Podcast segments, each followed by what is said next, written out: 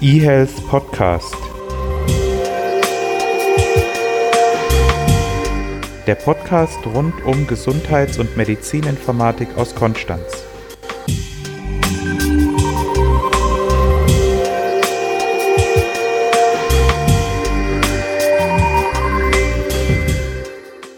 Es ist wieder Freitag, 9 Uhr. Es gibt einen neuen eHealth Podcast und zumindest ich bin etwas angeschlagen. Mit kleinen Kindern ist es so, dass man da immer aus dem Kindergarten das neueste Viren-Update bekommt. Wie schaut's bei dir aus, Bernhard? Ja, ich habe auch einen leichten Stimmverzerrer heute dabei. Meine Stimme ist nicht 100% da, aber es sollte reichen. Mit elektronischer Verstärkung werden wir das irgendwie hier schon schaukeln, glaube ich. Du klingst ein bisschen wie Jan Delay. Oh, das möchte ich auf gar keinen Fall.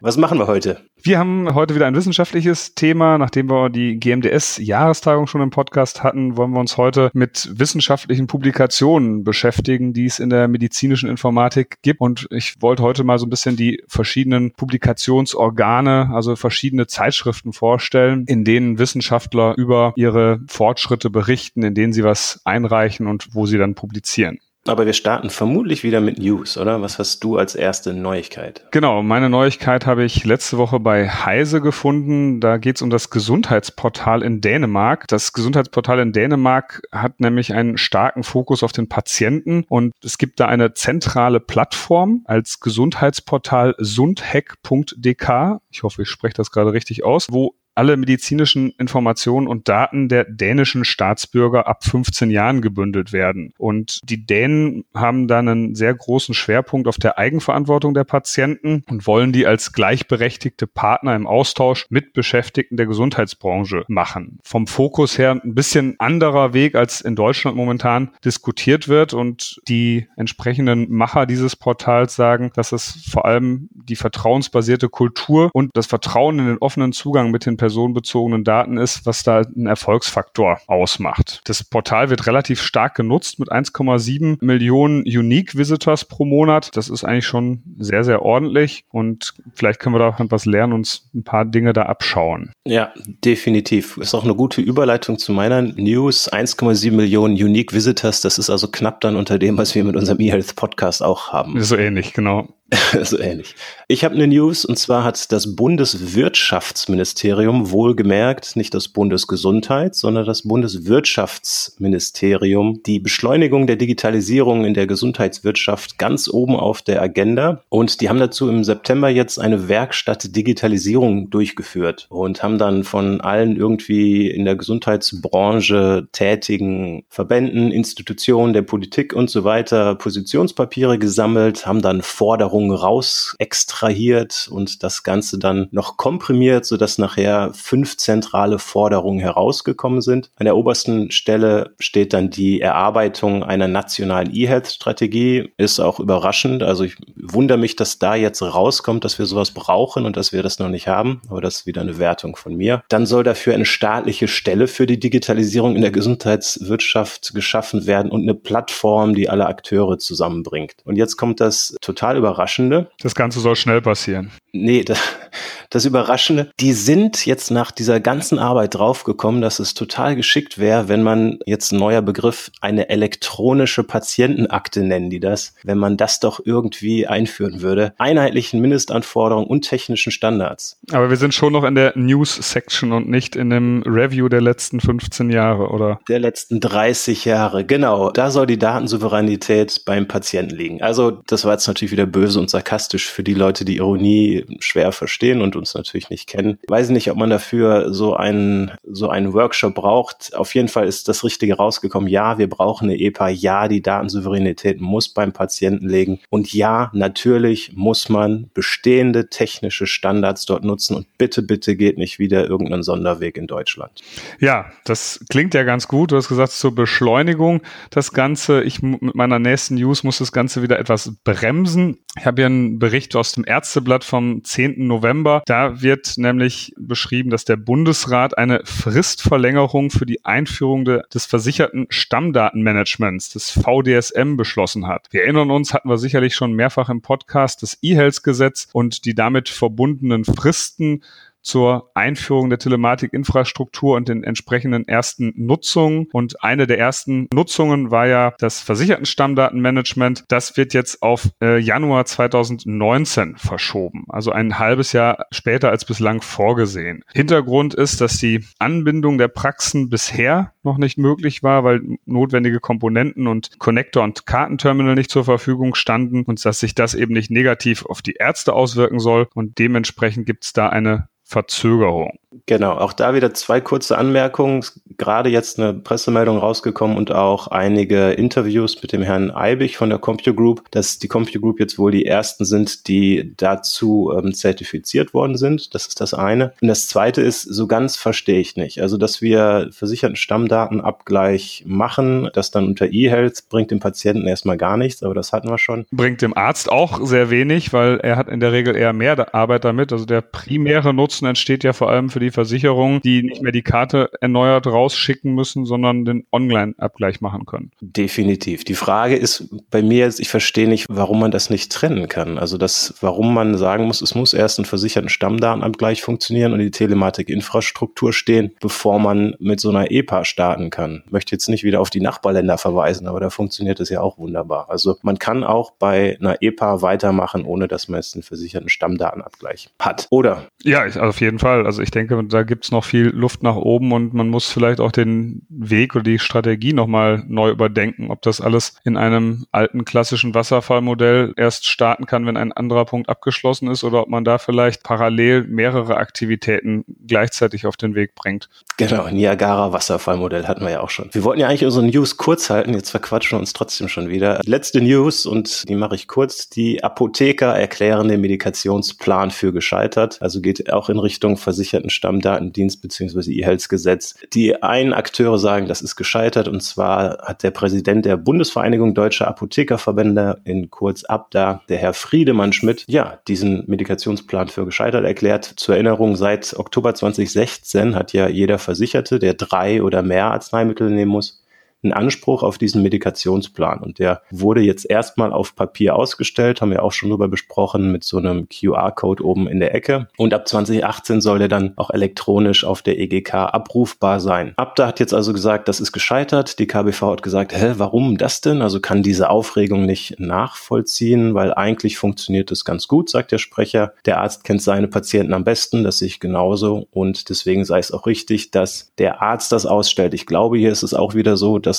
wo wir jetzt gerade bei Sondierungsgesprächen von Jamaika sind, dass irgendwie jeder sein politisches Interesse nochmal als Pressemitteilung herausgeben muss, um da eventuell noch Einfluss zu nehmen. Ja, so viel zu den News für heute. Wir wollten es halbwegs kurz machen, ist ein Tick länger geworden und nun widmen wir uns unserem eigentlichen Thema. Also so ein bisschen die Frage, wo finde ich denn Ergebnisse aktueller Forschung in der medizinischen Informatik? Welche Zeitschriften sind denn da so relevant? Das wollen wir so ein bisschen adressieren. Dann leg los. Welche Zeitschriften sind relevant? Welche Zeitschriften sind relevant? Wo fängt man an? Also es gibt natürlich eine ganz große Anzahl von Zeitschriften, die in der medizinischen Informatik relevant sind. Im Vergleich mit anderen Wissenschaften ist diese Zahl natürlich verschwindend gering. Aber um da irgendeine Reihenfolge mal reinzubringen, nachdem wir in der letzten, vorletzten Podcast die GMDS-Jahrestagung hatten, starten wir mal mit den Publikationsorganen, die aus GMDS-Sicht interessant sind. Und da ist sicherlich als erstes die Methods of Information in Medicine zu nennen. Das ist das internationale Journal der GMDS und auch offizielles Journal von der IMIA und der EFMI. Für diejenigen, die sich jetzt fragen, was wirft denn der da wieder für komische Abkürzungen in den den Raum. IMIA, das ist die International Medical Informatics Association, also der internationale, weltweite Verband der Medizininformatiker und die EFMI ist die European Federation of Medical Informatics, also das Pendant auf europäischer Ebene. Das sind also irgendwelche Zeitschriften von Organen aus unserer Branche. Was, was gibt's denn noch? Auch von der GMDS als äh, Publikationsorgan empfohlen ist die ACI, die Applied Clinical Informatics. Da werden eher anwendungsorientierte, praxisnahe Dinge publiziert. Dann gibt's die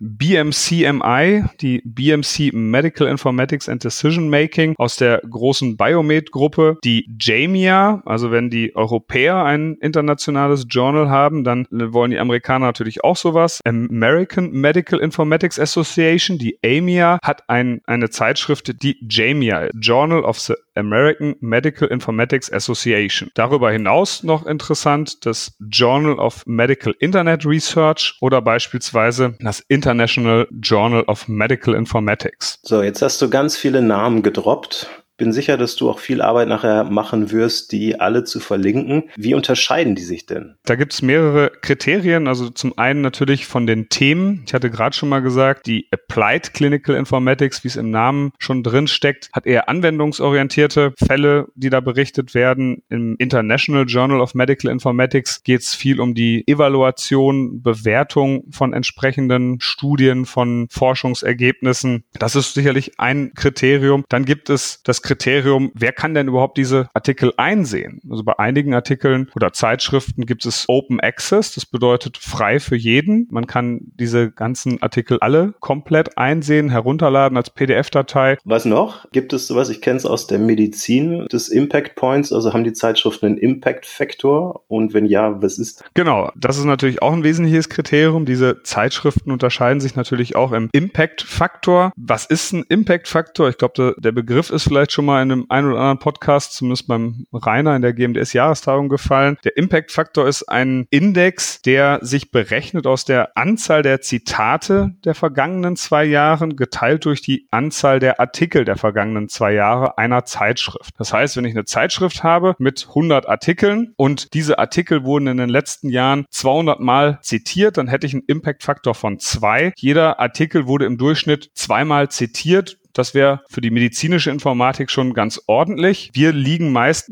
beim Impact-Faktor zwischen 1 und 2. Die Methods of Information hat beispielsweise einen Impact-Faktor von 1,7 im Jahr 2016. Das heißt, man kann sagen, je höher dieser Impact-Faktor ist, desto Qualität oder der lässt vermuten, dass dann auch die veröffentlichten Artikel oder Arbeiten dort höhere Qualität haben, weil die häufiger zitiert werden. Genau, das mit der Qualität ist natürlich eine entsprechende Vermutung, wie du schon sagst, aber man kann auf jeden Fall sagen, ein hoher Impact-Faktor bedeutet, Artikel dieser Zeitschrift werden häufiger zitiert. In der medizinischen Informatik sind wir eher so zwischen 0,5 und 2 oder 2,5 unterwegs. Wenn man andere Zeitschriften wie die Nature vergleicht, da liegt der Impact-Faktor auch gerne mal bei 40 in den letzten Jahren. Gibt es noch andere Kriterien, anhand derer man erkennen kann, ob jetzt die eine Zeitschrift gut ist und ob ein Autor gut ist? Ja, beim Autor gibt's was Vergleichbares. Also bei dem Autor ist ja nicht der Impact-Faktor selber relevant, sondern da gibt's den Hirsch-Index. Hirsch-Index oder auch H-Index, das ist ein Kriterium, mit dem ich feststellen kann, wie viel der Autor an Publikationen oder Artikeln veröffentlicht hat, die schon häufiger zitiert wurden. Und der Hirsch-Index berechnet sich dadurch, dass ich x Publikationen habe, die mindestens x mal zitiert wurden. Auch das vielleicht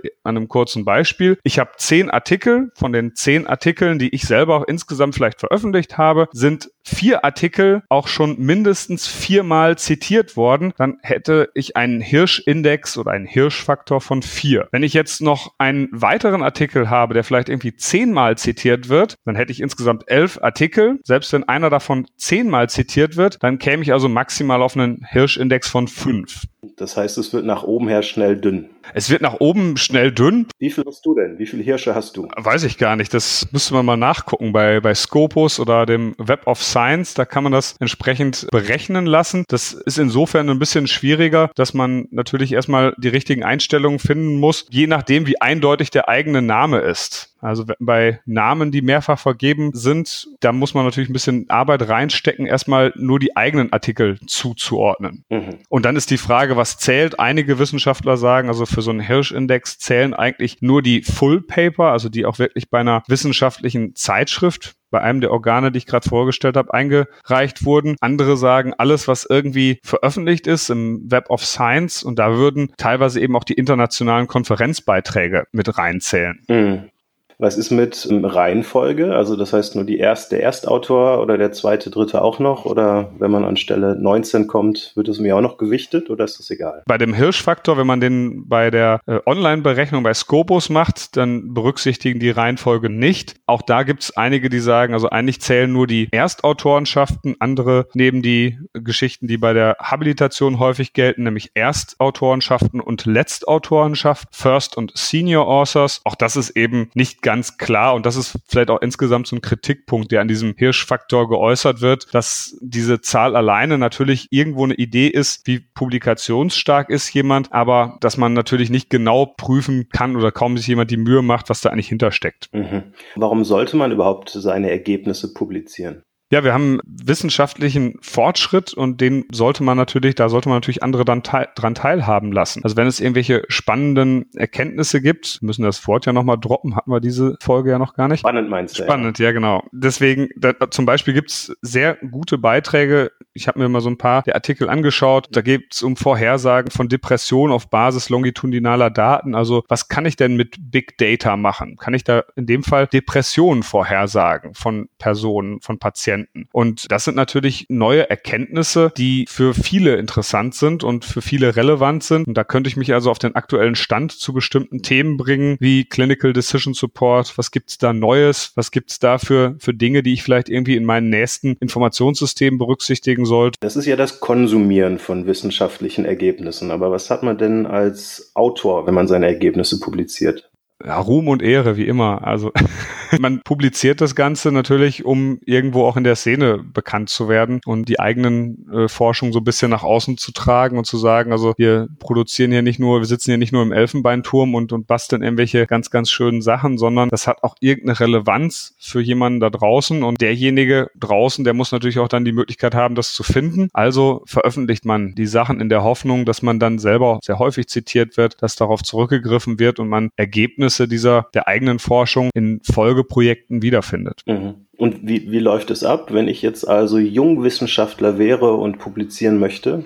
Wie mache ich das? Also meistens bin ich ja in irgendeinem Forschungsprojekt aktiv und wenn ich dann irgendwie an, nach x Monaten oder Jahren auf dem Standpunkt stehe, dass ich sage, jetzt habe ich auch wirklich was rausgefunden, was Neues, dann würde ich diese Ergebnisse meiner Forschung aufschreiben und würde mir als erstes mal ein passendes Journal aussuchen. Also würde gucken, passt das vielleicht thematisch eher in die Applied Clinical Informatics oder ist das eher was für die, für die Methods? Also erstmal inhaltlich schauen, in welcher Zeitschrift wäre es am besten untergebracht. Dann würde ich das dort einreichen, muss mir die entsprechenden Formatierungskriterien runterladen. Wie ist die Struktur bei dieser Zeitschrift? Was für Formatangaben fordern die? Und dann ja, reiche ich eben diesen Artikel bei einer Zeitschrift ein. Dort gibt es dann den Editor der Zeitschrift, der guckt sich erstmal an, ob das überhaupt thematisch passt. Also ist das ein Artikel, der thematisch und auch sprachlich überhaupt auf einem Niveau ist, dass man das irgendwo veröffentlichen könnte und überlegt dann, wenn diese beiden Entscheidungen äh, zutreffen, wer könnte denn die Qualität dieses Artikels beurteilen und weist diesem Artikel verschiedene Reviewer zu. Peer Review. Genau. Andere Wissenschaftler der Community bekommen dann meinen Artikel und müssen entscheiden, das ist gut, das ist schlecht oder bestimmte Punkte sind gut, bestimmte Punkte sind schlecht. Ist das logisch aufgebaut? Wurde korrekt zitiert? Publiziert da jemand was, was schon lange bekannt ist oder ist das wirklich Neuland, was da betreten wird? Und anhand dieser Kriterien entscheidet der Editor dann, ob es eine Veröffentlichung gibt oder ob es, was in den meisten Fällen sehr wahrscheinlich ist, eine Überarbeitung durch den Autor notwendig ist. Das die Reviewer sagen, also da gibt es schon gut Potenzial, aber folgende Dinge müssen nochmal